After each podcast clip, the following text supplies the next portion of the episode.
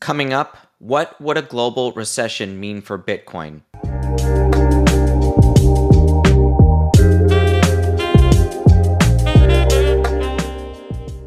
Welcome back to the Bitcoin Layer. I'm Nik Bhatia, and today I want to talk to you guys about Bitcoin and how it might behave in a global recession. Now, I know there's a lot going on in the global economy, but one of the questions I get most often is what does this all mean for Bitcoin and what's going to happen to it if we do go into a global recession? Is the Fed going to be hiking, cutting rates, and what does it all mean for Bitcoin?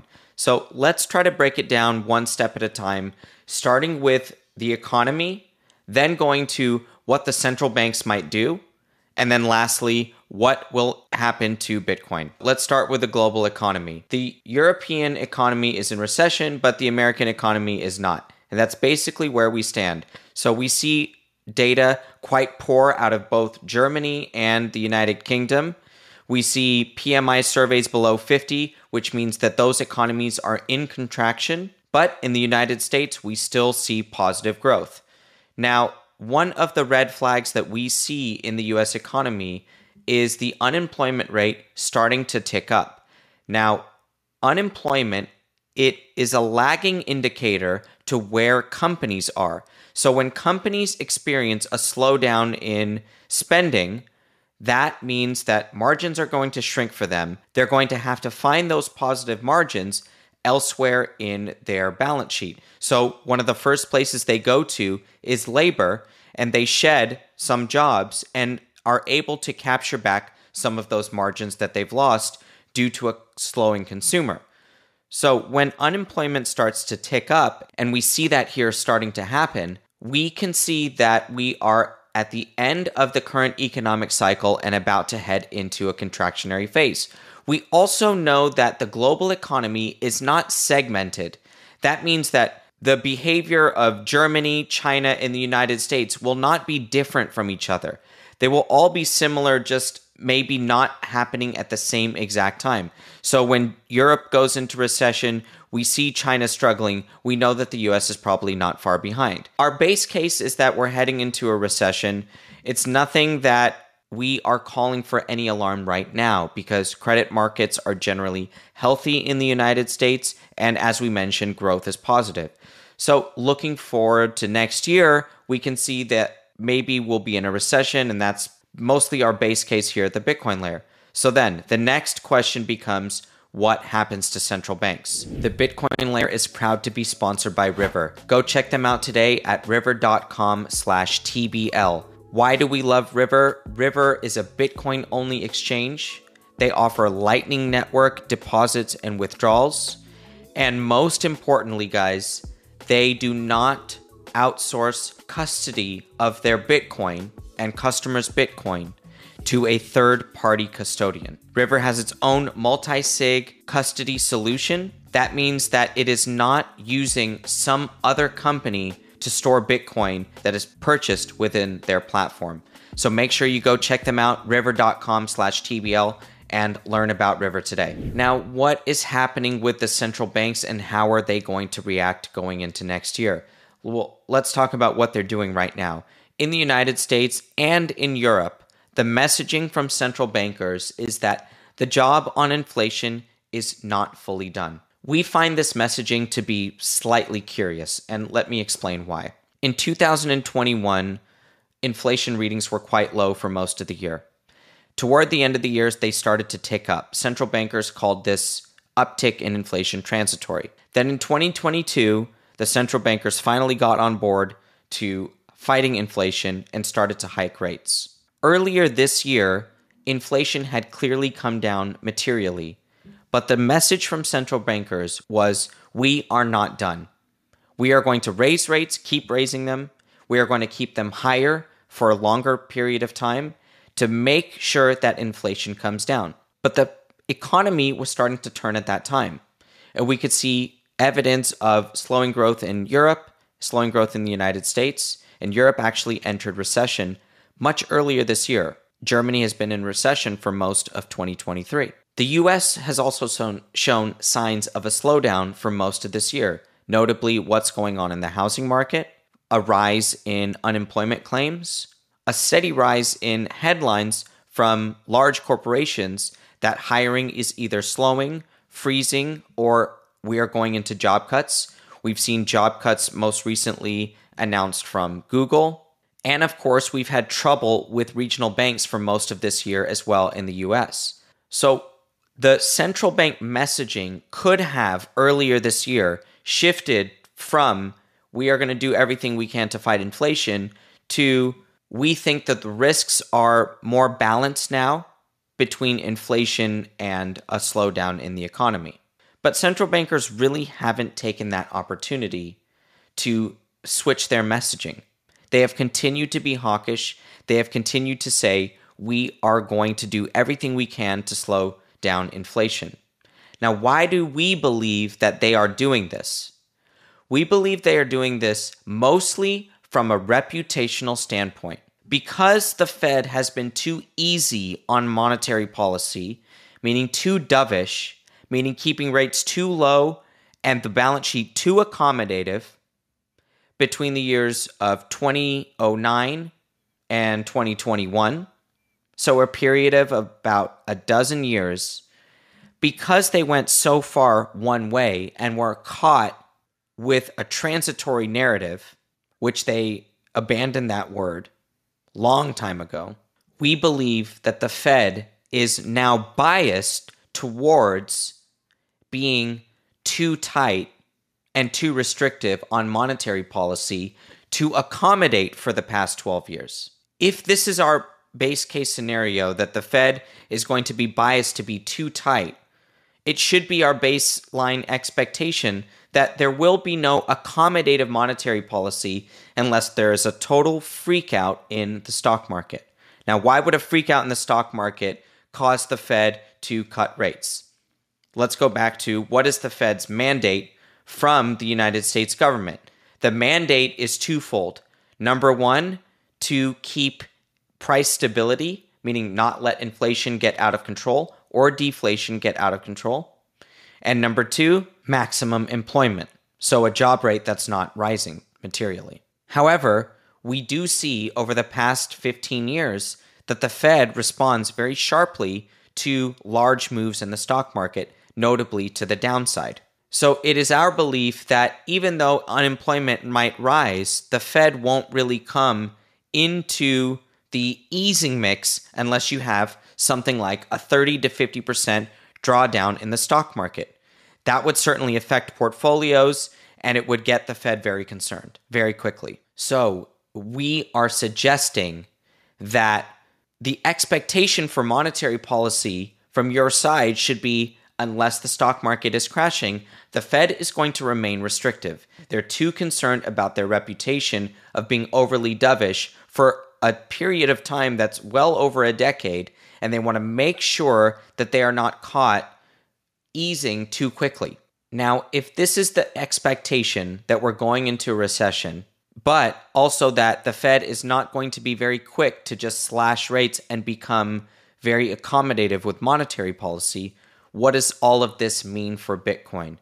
Now, let's take us back to 2020 and what happened to the Bitcoin price after it reached levels that were similar to the wipeout of 2018 at the beginning, in which Bitcoin was in the $3,000 range. The US federal government unleashed fiscal stimulus, and the US Federal Reserve unleashed monetary stimulus, both of which sent stocks and Bitcoin soaring at the time after crashes in February and March. So we had a huge price pump in Bitcoin after massive fiscal and monetary stimulus in 2020 that stretched into 2021. By the way, the stimulus also extended into 2021.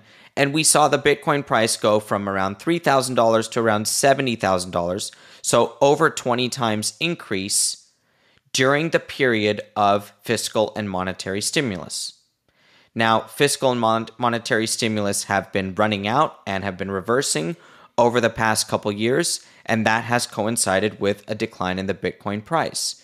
So, should we be expecting a Bitcoin price increase to only be present with more fiscal and monetary stimulus? And I believe that that is the most important question to be asking. Not that we have an authoritative answer here, but we really have to think about why Bitcoin in the first place and see if that applies to what's going on right now. Today's video is sponsored by Foundation Devices. Use promo code BitcoinLayer to pick up your passport today. Now go check out this device. The passport is a great way to get your Bitcoin off of exchanges. We all know the risks out there with keeping your coins on a third party custodian. Get them into your own custody today with a passport and use Bitcoin Layer as your promo code for $10 off. Bitcoin is a decentralized currency, and that means there is no company or country that controls the issuance of Bitcoin or the movement of Bitcoin. The issuance of Bitcoin is set by the protocol and has been confirmed every time we see a block, so approximately six times an hour. The rules of Bitcoin are confirmed by those that are running the network. This keeps it a decentralized currency. Also, movement of Bitcoin is not censored by any one party. Bitcoin miners all over the world are able to assemble their own blocks and confirm blocks every 10 minutes with whatever transactions they choose. That means there is no one authority that can prevent a transaction from going through. That is Bitcoin's property as a decentralized money. But how has Bitcoin traded relative to US dollars over the past few years? Well, ever since it's becoming more and more of a macro traded tool, and by that I mean Bitcoin is owned by hedge funds and asset managers around the world that pair it with other macro strategies alongside rates, stocks, forex trades, and Bitcoin is really paired with a lot of these trades and algorithmic tra- trading strategies and that causes it to move in tandem with many of the other global macro asset classes over the past couple years. If that is the case still, and we do observe this in the market that Bitcoin does tick with other asset classes, we can expect that Bitcoin will follow this liquidity theme in that it, when liquidity comes into the market, Bitcoin will be the beneficiary of it. So that makes the question then boil down to not what does it all mean for Bitcoin, but rather when will we see liquidity come into the system to boost risk assets, including Bitcoin? Because that is how we believe Bitcoin will behave in the coming year to two years. So, Bitcoin's price pump, the next price pump, we believe will come not necessarily from any other source other than liquidity. And if our base case is that the Federal Reserve is going to try to protect its reputation to the best of its ability, does that mean that the next stimulus from the Federal Reserve will only be present in a stock market crash, which might come alongside with a Bitcoin crash? This is, we're not trying to make any predictions here. Rather, what we're trying to explain to you is our thought process. If Bitcoin is going to respond well to more liquidity in the future, then that liquidity will only come if we see a large drawdown in the stock market. When could we possibly see a large drawdown in the stock market? If we do go into a deep recession, and it does look like the recession is going to cause a contraction in the economy that affects profit margins materially enough that really makes risk investors worried. Now, lastly, I do want to explain what I believe is going to happen in Bitcoin on a longer term basis. Bitcoin will continue to represent decentralized money, and for the time being, it will also continue to trade as a global macro asset with high sensitivity to what's going on in stocks, interest rates, and foreign exchange. With these two dynamics happening at the same time, it can be very difficult to make any projection on what's going to happen to the Bitcoin price. And when we think about Bitcoin adoption matched up against the volatility and cyclical nature of financial markets, we can get a lot of noise. So that is why we do our best at the Bitcoin layer to cover both what's going on in the financial markets and the business cycle and the monetary policy cycle, as well as what's happening on the ground with Bitcoin adoption. That is why we do our best to travel around the world and experience what people are doing with Bitcoin and why they are using Bitcoin. And we do believe that as long as adoption of Bitcoin continues, meaning that the number of people that are actually using this technology continues to increase, and the adoption of Lightning Network continues to go up, making Bitcoin a scalable currency to use on the internet in an instant fashion. And we do see that companies are adding Lightning Network capability all the time we just found out that Coinbase is adding Lightning Network capability. Finally, one of the laggards in the industry, but finally adding Lightning Network capability. We see that Bitcoin as a global payment solution and a global monetary technology is only confirming itself with each passing day. So we do have to balance what's going on with adoption with what's going on in global macro. And it can be very difficult sometimes to think about the adoption cycle when you see the price moving so wildly and so sensitive to what's going on with headlines with the Federal Reserve and inflation data and unemployment data that's coming across the screen. So, we do our best to try to balance these two things. And yes, while we believe the Fed is going to be hesitant to come and unleash stimulus, we do believe that that is their only way out if we do proceed into the recessionary part of the cycle.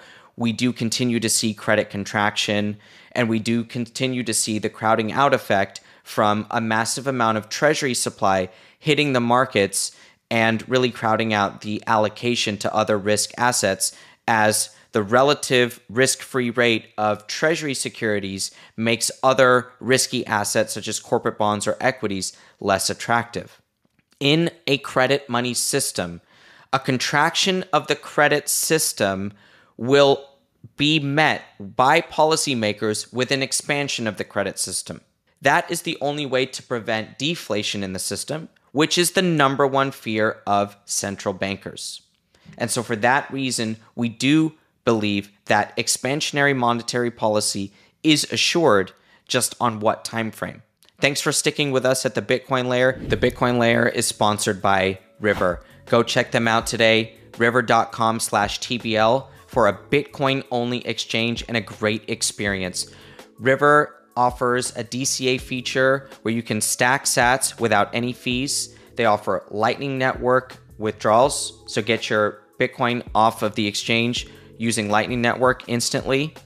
And also, the most important thing about River, guys, they do not use a third party custodian. They have a multi sig storage solution so that your Bitcoin, once you purchase your Bitcoin using River, is not stored using a third party custodian. River has control of that Bitcoin using a multi signature solution and what's more, they suggest you get your Bitcoin off of the exchange and into your own pockets. So go check out River today.